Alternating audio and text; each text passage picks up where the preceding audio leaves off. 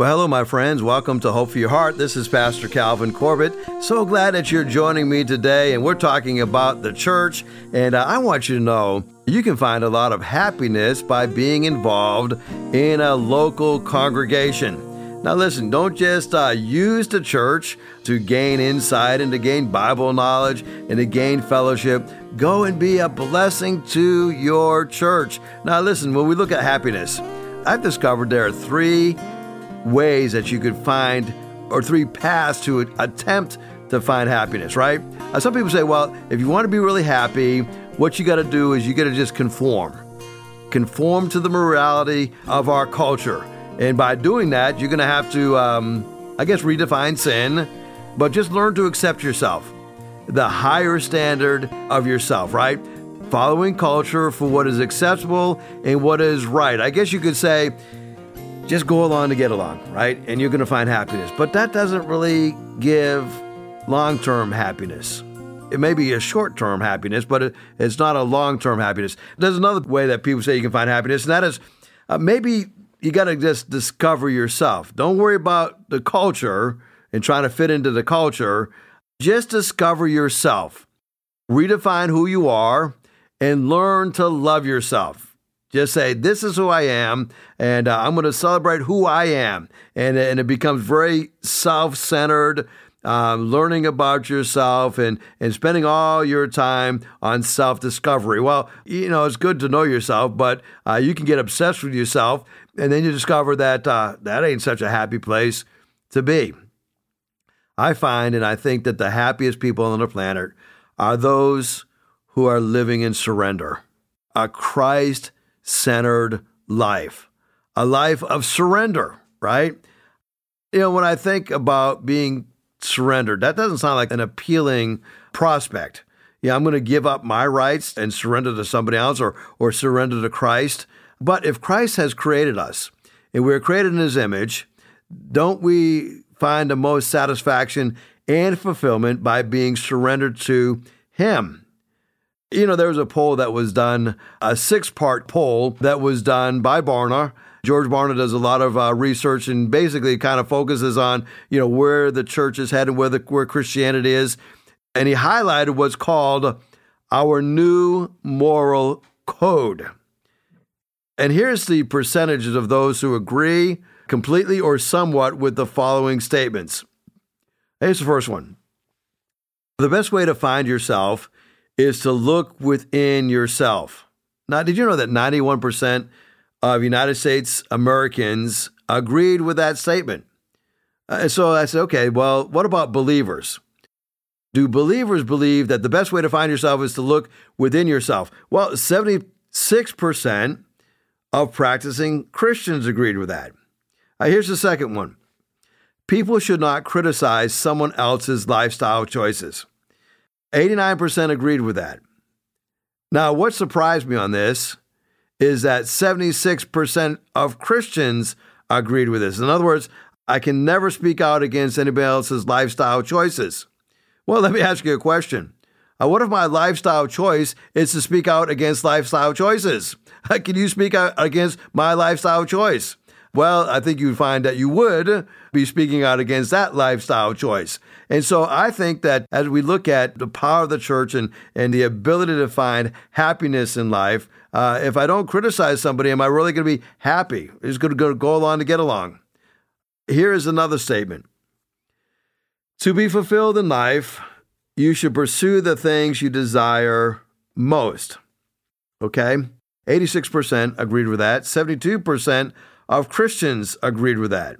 And I guess this all depends on where my desires are, but um, if my desires are bad and I follow those bad desires, those evil desires, am I going to truly be fulfilled in life? And then this next statement the highest goal in life is to enjoy it as much as possible. 84% of Americans agreed with that. 66% of Christians agreed with that. That's the highest goal is to find fun, right? Enjoy life as much as possible. The fun God, right? Life must be fun. And I think we have a generation that is buying into this, that the chief goal of life is just to have as much fun as possible. And maybe that's why we have our adult children still living with us because they're more concerned about having fun than they are being responsible in their lives. So, anyway, uh, 66% of Christians agreed with that. People can believe whatever they want as long as those beliefs don't affect society. 79% of Americans agreed with that, 61% of Christians agreed with that statement. Now, as I look at that statement, my beliefs do affect society because society is comprised of the individual beliefs of those who live within a society. Uh, so, believing whatever I want, just as long as it doesn't affect a society, I guess if we isolate our beliefs from the way we live, I can get that, but I don't know how we can do that because I live out what I believe. Uh, here's the last one I'm going to give you before I get back to the subject of why the church is so important. Any kind of sexual expression between two consenting adults is acceptable. 69% agreed. 40% of Christians agreed. Now, based on these results, David Kinnaman and Gabe Lyons conclude the morality of self fulfillment is everywhere, like the air we breathe. Much of the time, we don't even notice. We're constantly bombarded with messages that reinforce self fulfillment. It's in music, movies, video games, apps, commercials, TV shows, and every other kind of media. As we look at the power of the church, one of the things that the church will teach you, in my opinion, is how to overcome selfishness, how to get outside of yourself and think like Christ. This is how we are going to take major change in our lives. As we think about the power of the church, in the broadcast yesterday, we talked about the fact that Jesus has crushed the wall that separates us from Him. That was our first point that we made. The fact that we can have a relationship with Christ because He sacrificed for us. All of us who have sinned, we have been separated from God and we fall short of the glory of God. But God intervened and He stepped in. We learned, secondly, that as a result of what Christ has done for us, He allows us to have not only a relationship with Him, but healthy, wholesome relationships with others. And we talked about how we are able to treat one another and have good relationships with others. And Jesus gives a lot of teaching on this, and he says, As you wish that others would do to you, uh, do so to them. So we can learn this in the confines of a good church relationship. We're actually told that we should imitate the goodness of God. Well, how do we do that? We do that by loving our brothers and sisters in Christ.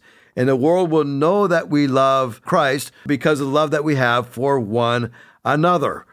3 John 1, verse 11 says, Don't imitate evil, but imitate good. Whoever does good is from God. Whoever does evil is not from God. So, as Christians, we ought to be living our lives in such a way that the love we have for one another, the goodness that we have for one another, draws people into a relationship with us. They see what we want and they want what we want. You know, one of the reasons that I have been married for so long is because I saw good marriage modeled. And I'm one of the exceptions to the rule. And I am so thankful for this blessing that I have. My wife's mom and dad are still married. They've been married for 56 years.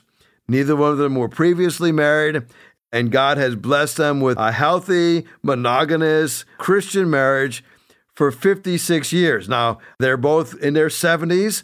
My father in law is 76, my mother in law is 75. So they were married about age 20 or so, 21 and they've been married all these years.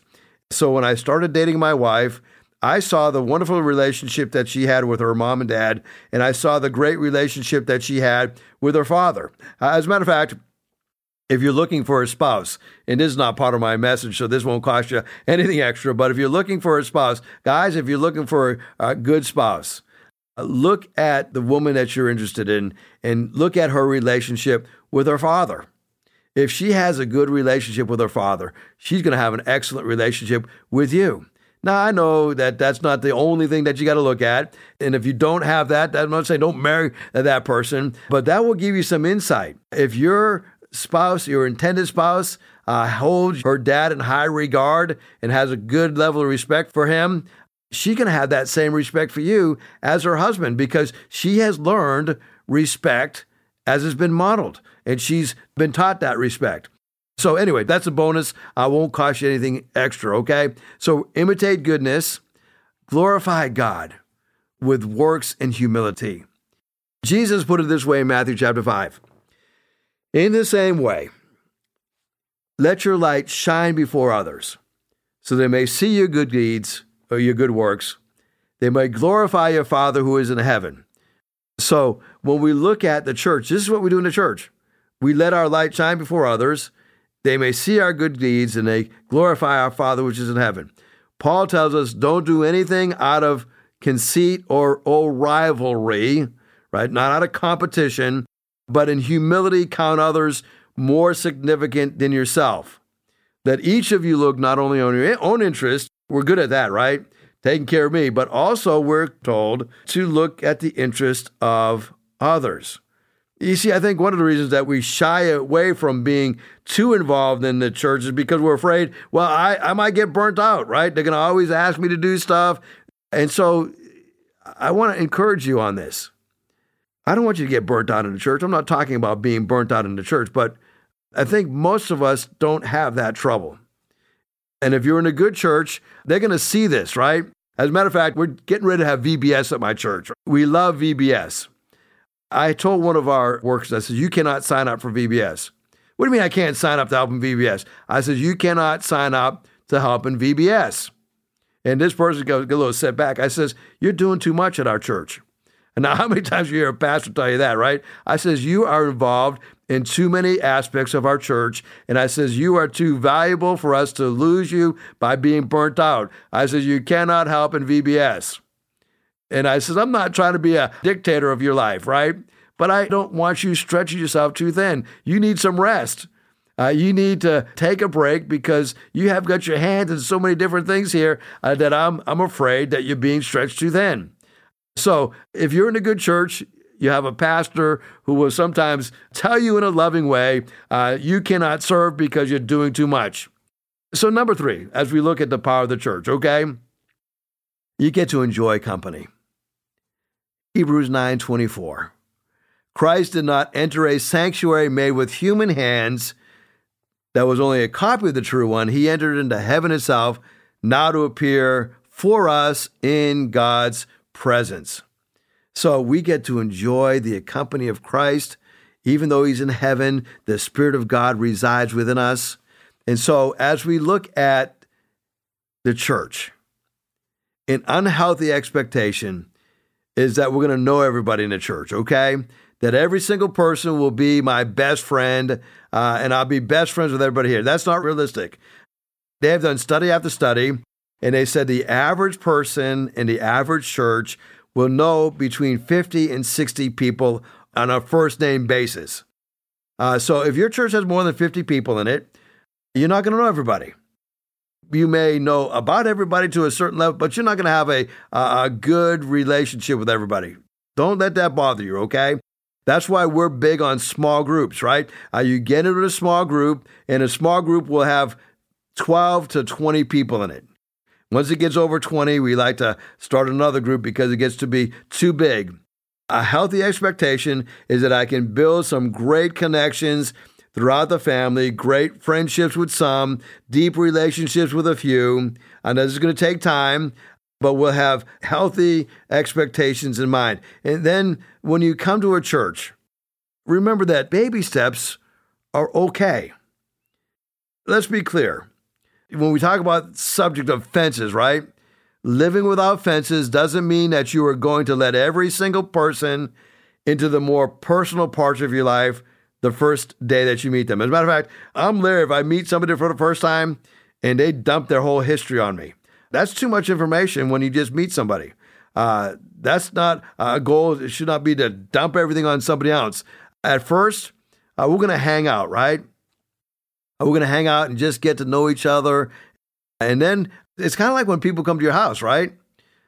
When they first come, you you hang out in the front room and and uh, and then you invite them into the living room, right? Uh, and then maybe you have a meal in the back or whatever. But it takes time. So we won't let everyone come in uh, immediately. Uh, we take baby steps. And then we realize that when we're involved in a church, there is some responsibility. And we realize that I can't do everything, but I need to do something. We all need to work on that, right? So maybe we can do a little test, right? On a scale between 1 and 10, with 1 being the lowest and 10 being the highest, how much effort are you putting into connecting with others? And rate yourself. Uh, what do you need to, to do to raise that number a few over the next week or so? Maybe you need to be consistent in just going to church, right? Go every single Sunday. I've got a friend uh, that I led to the Lord a few years ago. His name was Richard. Now, Richard was as lost as lost could be. And Richard got invited to come to church, and he had a family member who said to him, Now, Richard, um, your life's a mess. You need the Lord in your life. Well, Richard wasn't ready to hear that. And so uh, this friend says, I want you to go to church, and I want you to go eight Sundays in a row. Now, don't miss a Sunday. Go eight Sundays. And when you go, uh, don't uh, analyze the service, don't critique the sermon. Just go, right? Uh, just go and ask the Lord to speak to you. Don't miss a Sunday. Don't make any judgment calls. Just go. You know, about week four, I sat down with Richard and his wife, and I led them both to the Lord. And that's when I heard that somebody had invited him and told him to go. And, uh, you know, Richard Church hardly ever missed uh, going to church on Sunday. Uh, he understood that he needed to be with God's family. And so maybe that's where you need to start. Maybe you need to start with faithfulness, just going to church every single Sunday. And maybe you need to take the next step, getting into a small group, or the next step, being a servant within the church. You see, God has a place for you. God wants you to be involved in His church. And it requires some faith, right?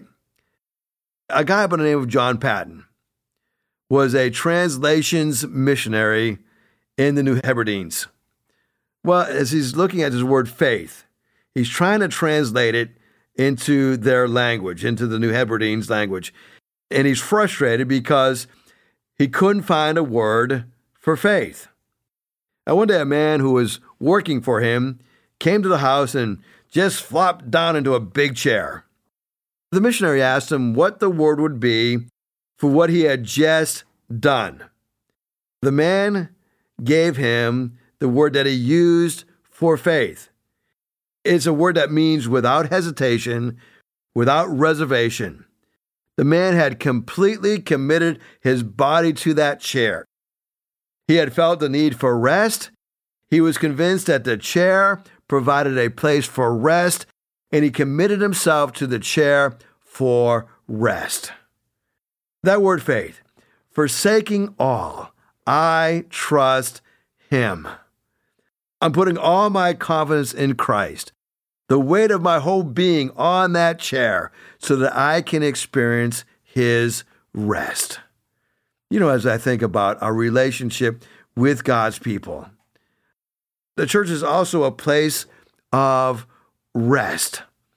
You know, most Sundays I look out and I says, you know, I'm kind of jealous of the people that get to come and worship with their wives you know, for all these years that my wife and I have been married, uh, as a matter of fact, if there's a, an occasion where I'm in a worship service that I'm not speaking, it's awkward for me because I don't know how to act uh, sitting in the congregation. But I look out and I watch husbands and wives uh, as they're in the worship service, singing together. Uh, sometimes they'll be holding hands. Sometimes uh, uh, they'll have arms around each other, and then and then I watch them during the message, and uh, where they they'll be maybe sometimes writing notes together and and sitting next to each other and enjoying the worship service and, and soaking into worship and soaking into message. And, and sometimes I get jealous. I said, man, I wish I could do that with my wife.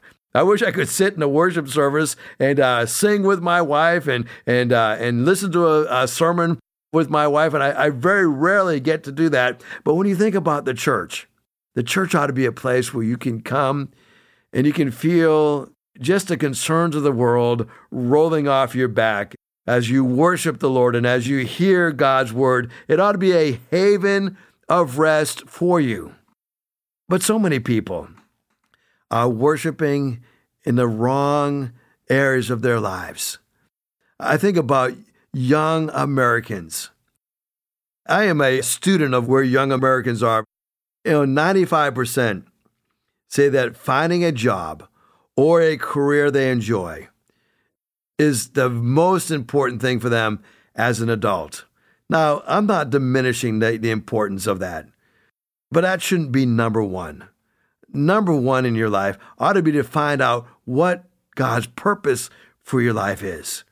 81% said their number one purpose in life was helping others in, in need, and that is not a bad thing but that shouldn't be that high of a percentage. Uh, 50% said the number one goal in my life is having a lot of money. And that's the most important thing in my life. Now, listen, God is not against money. God is not against you having nice things. It's not the money that's the problem, it's the love of money that is the problem. 39% thought that having children was the most important thing in life. And listen, I love children. As a matter of fact, I kid around all the time, and I said, my wife and I, we both, we'd have more children because uh, we love children. And God's blessed us with five wonderful children that now are our adult children. And now we're being blessed with children. But listen, having children is not the most important thing in life. The most important thing in life is realizing that you are loved by God, that He has a purpose for your life, that He has created you in His image, and that He wants you to fulfill that purpose in your life by having a relationship with Him. You know, as I think about this, many young people are working long hours. You know, some people say, well, millennials are, are very lazy. Uh, they find that it's a kind of a split generation. Uh, millennials, on one hand, can be lazy, but then you have another segment of millennials where they're working 80 hours a week and, and working long hours, and, uh, and, and they're, they're working in these high tech industries, and, and their work has become their God. The Atlantic Journal article suggests the best educated, the highest earning Americans who can have whatever they want have chosen the office for the same reason that devout Christians attend church on Sunday. It's where they feel most themselves. But our desks were never meant to be our altars. The mismatch between expectation and reality is a recipe for severe disappointment, if not outright dismay. And it might explain why rates of depression and anxiety are substantially higher today in the United States than it ever has been before. Maybe you haven't been to church for a while. Why don't you try it again for the first time?